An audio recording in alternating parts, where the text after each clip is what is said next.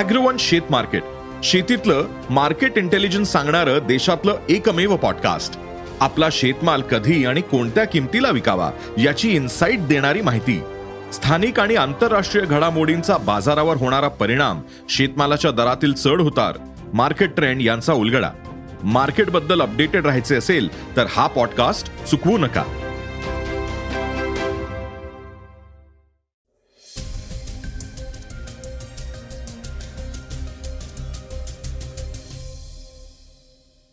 नमस्कार मी गौरी कुबेर.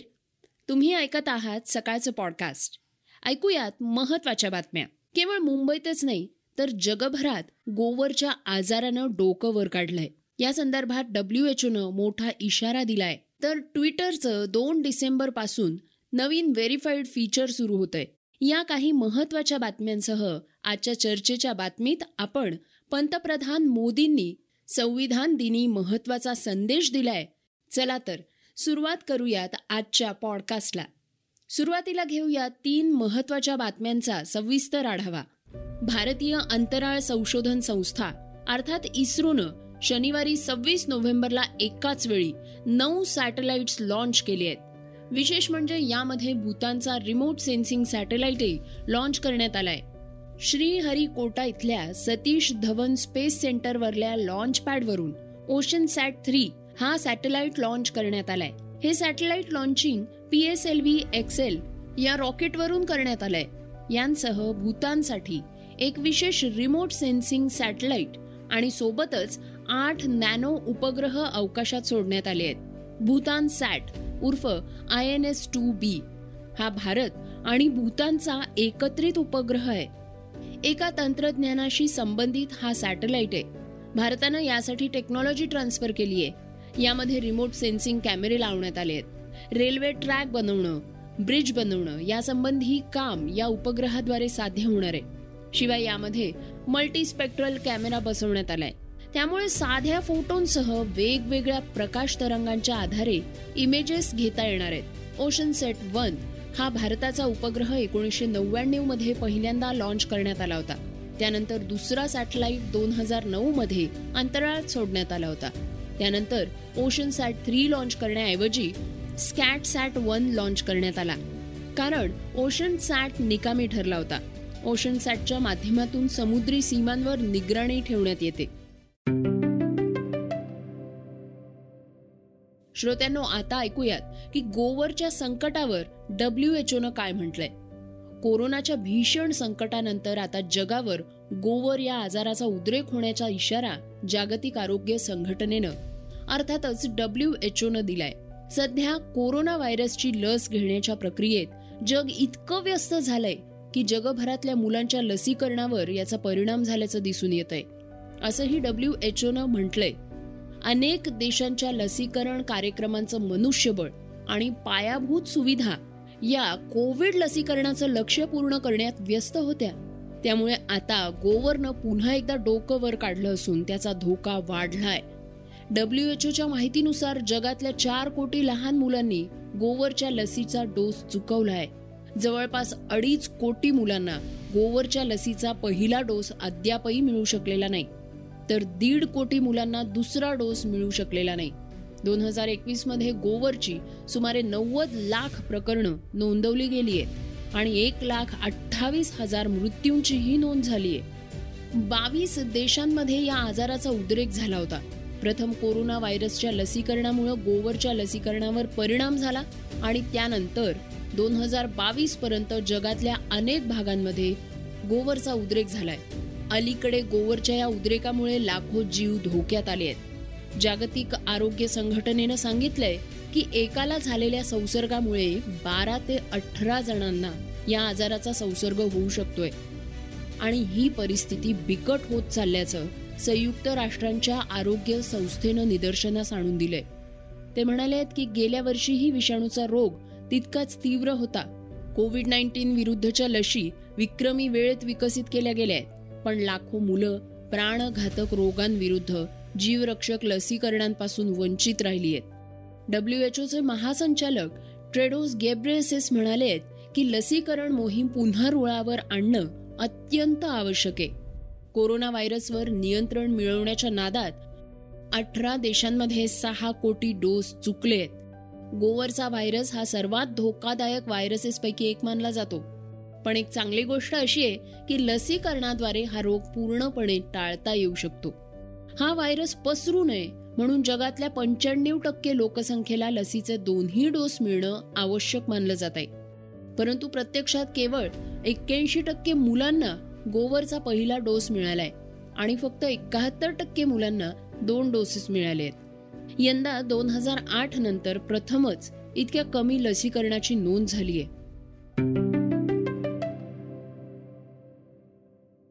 श्रोत्यांनो आता ऐकूयात ट्विटर संदर्भातली एक बातमी. येत्या दोन डिसेंबरपासून ट्विटरमध्ये नवे बदल दिसून येणार आहेत. त्यानुसार ट्विटर नवीन व्हेरीफाईड फीचर लॉन्च करणार आहे. एकोणतीस नोव्हेंबरपासून हा बदल होणार होता. पण नंतर ही तारीख पुढे ढकलण्यात आली आहे इलॉन मस्क यांनी आज ट्विटरवर नव्या व्हेरिफिकेशन फीचरची माहिती शेअर केली आहे या नव्या फीचरनुसार व्हेरीफाईड टिकसाठी नवं कलर कोडिंग असणार आहे कंपन्यांसाठी गोल्ड सरकारसाठी ग्रे आणि इतर सर्वांसाठी ब्लू अशा टिकचा वापर करण्यात येणार. आहे टिक फीचर ॲक्टिवेट करण्यापूर्वी प्रत्यक्षपणे सगळ्या अकाउंट्सची पडताळणी करण्यात येणार आहे. हा सगळा प्रकार त्रासदायक असला तरी सुद्धा तो गरजेचा होता असं मस्क यांनी म्हटलंय. वैयक्तिक पातळीवर युजर्सना ब्लू टिक मिळत राहील असंही त्यांनी स्पष्ट केलंय. ही सगळी प्रणाली पुढल्या आठवड्यात विस्तारानं जाहीर करण्यात येणार आहे असं त्यांनी सांगितलंय. यापूर्वी आठ डॉलर फी आकारून ट्विटरचं ब्लूटिक सबस्क्रिप्शन देण्याची माहिती मस्क यांनी जाहीर केली होती. पण काही तासातच ही योजना त्यांना गुंडाळावी लागली होती. त्यानंतर मस्क यांनी या फीचरमध्ये काही सुधारणा करण्याचं आश्वासन देत या बदलांसाठी एकोणतीस नोव्हेंबरची तारीख निश्चित केली होती. विविध कारणांमुळे काही दिवसांपूर्वी बंद करण्यात आलेली ट्विटरवरली अकाउंट्स पुन्हा सुरू करण्याचे संकेतही मस्क यांनी दिले आहेत. मस्क यांच्या निर्णयावर आय टी क्षेत्रातल्या अनेक तज्ज्ञांनी नाराजी व्यक्त केली आहे. आणि यामुळे द्वेषमूलक टिप्पण्या आणि चुकीच्या माहितीचा वेगानं प्रसार होईल अशी भीती त्यांनी व्यक्त केली आहे.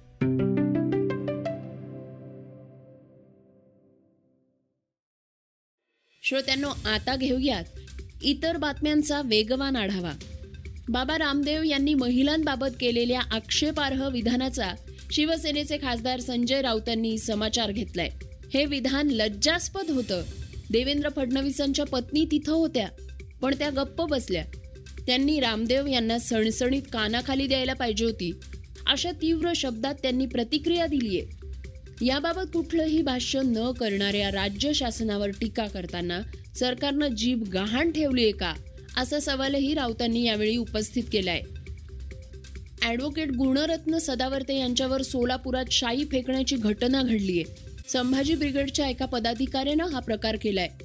मराठा आरक्षणाला विरोध करणाऱ्या सदावर्तेंचा निषेध अशी घोषणाबाजीही यावेळी करण्यात आली आहे यावर प्रतिक्रिया देताना सदावर्तेंनी उद्धव ठाकरेंचा उल्लेख बिळातला मुख्यमंत्री असा केलाय. अशा घटनांमुळे मला काहीही फरक पडणार नाही असंही ते म्हणाले सदावर्ते हे आपल्या वादग्रस्त विधानांमुळे चर्चेत असतातच.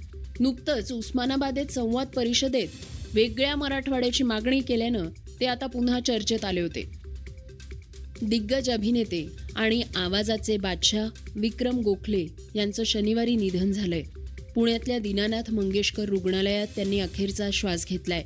ते शहात्तर वर्षांचे होते आणि वयानुरूप प्रकृती खालावल्यानं गेल्या पंधरा दिवसांपासून ते रुग्णालयात उपचार घेत होते. दोन दिवसांपूर्वी त्यांची प्रकृती खूपच ढासळल्यानं त्यांना व्हेंटिलेटरवर ठेवण्यात आलं होतं. आणि त्यामुळं उलट सुलट चर्चांना उधाण आलं होतं. पण अखेर शनिवारी सव्वीस नोव्हेंबर रोजी त्यांची प्राणज्योत मालवली आहे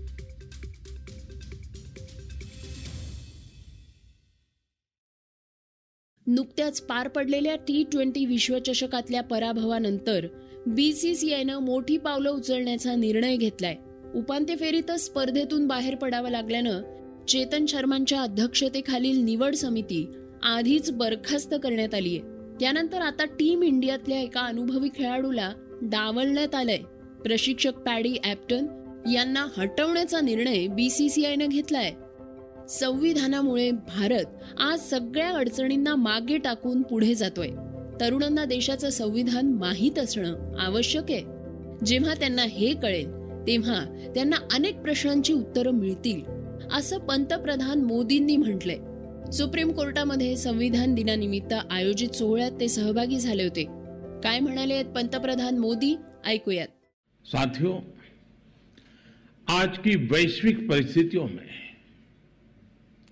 पूरे विश्व की नज़र भारत पर है। भारत के तेज विकास, भारत की तेज़ी से बढ़ती हुई अर्थव्यवस्था और भारत की मज़बूत होती अंतर्राष्ट्रीय छवि के बीच दुनिया हमें बहुत उम्मीदों से देख रही है। एक ऐसा देश जिसके बारे में आशंका जताई जाती थी कि वो अपनी आज़ादी बरकरार नहीं रख पाएगा, जिसके बारे में कहा जाता था। वो बिखर जाएगा। आज पूरे सामर्थ्य से अपनी सभी विविधताओं पर गर्व करते हुए यह देश आगे बढ़ रहा है। और इन सब के पीछे हमारी सबसे बड़ी ताकत हमारा संविधान है। हमारे युवाओं को इन सब विषयों की जानकारी होनी चाहिए। इससे उनके संविधान को लेकर दिलचस्पी और बढ़ेगी। इससे युवाओं में इक्वालिटी और एम्पावरमेंट जैसे विषयों को समझने का विजन पैदा होगा। श्रोत्यांनो, हे होतं सकाळचं पॉडकास्ट आजचा हा एपिसोड तुम्हाला कसा वाटला, ते ज़रूर कळवा. या पॉडकास्ट शोला रेटिंग द्या आणि इतरांना देखील नक्की रेकमेंड करा. तर आपण उद्या पुन्हा भेटूयात. धन्यवाद. Research and script Amit Ujagare. वाचा बघा आणि आता ऐका आणखी बातम्या. ई सकाळ डॉट कॉम वर. तुम्ही हा पॉडकास्ट ई सकाळच्या वेबसाईट आणि ऍप वर सुद्धा ऐकू शकता. विसरू नका या पॉडकास्टला आपल्या आवडीच्या पॉडकास्ट ऍप वर सबस्क्राईब किंवा फॉलो करायला.